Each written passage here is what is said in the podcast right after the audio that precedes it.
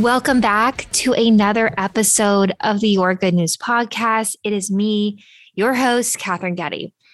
This episode is, well, a chapter ending and a new one beginning. Year one, season one of the Your Good News podcast is coming to a close in this episode. So, for every guest, every listener, every well wish, thank you.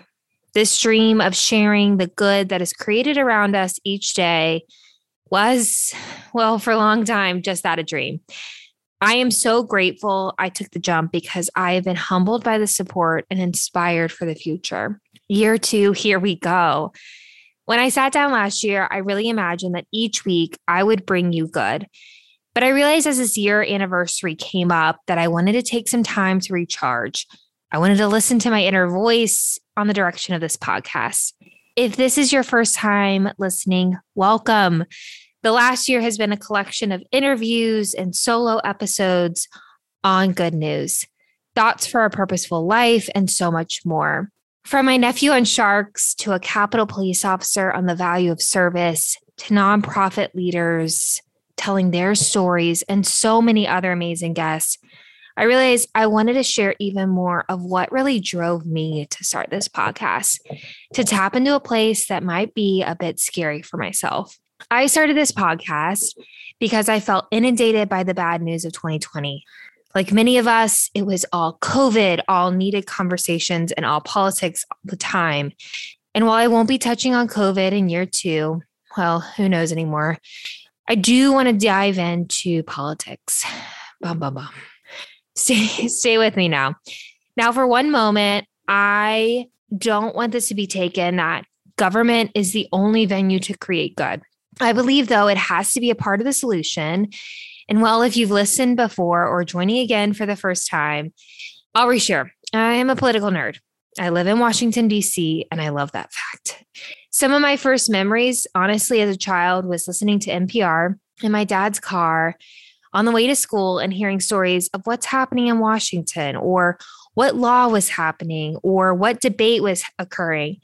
And I remember my mom and dad a few years later, politically on opposite sides of the aisle when it comes to education, talking about deep policy issues as we had insert meal. I remember watching West Wing and thinking, could that be me? Could my version of public service be somewhere in DC? And we'll fast forward. I do live in DC. Like I said, it's it's been 9 years, which is kind of crazy to say. And I have fallen even more in love with this country warts and all. And boy, do we have warts and things that we need to fix. I believe strongly that each of us are vital to our democracy. Our voices are stronger, even, I think more so, even when we disagree. So for year two, I want to share updates on what's happening in Washington, how to get politically involved, from registering to vote to understanding campaign finance.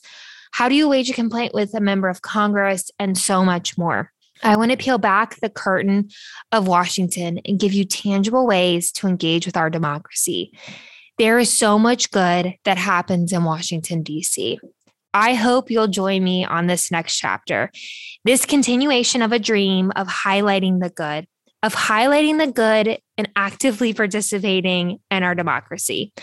So, over the next month, August 2022, if you're listening in real time, I'm going to plan, prep, and record. I'll be back in September 2022 with new episodes, new guests, new good news from DC. In the meantime, reach out to me via Instagram at Katherine Getty is my handle or via my email support at yourgoodnewspodcast.com. Don't worry, that will be in the show notes to share your questions, ideas, etc. Thank you again from the bottom of my heart I'll never be able to put into words what this year has meant to me to be able to see so much good around us and be able to share it. It has been my honor, and I am so excited. So, here's year two of the Your Good News podcast.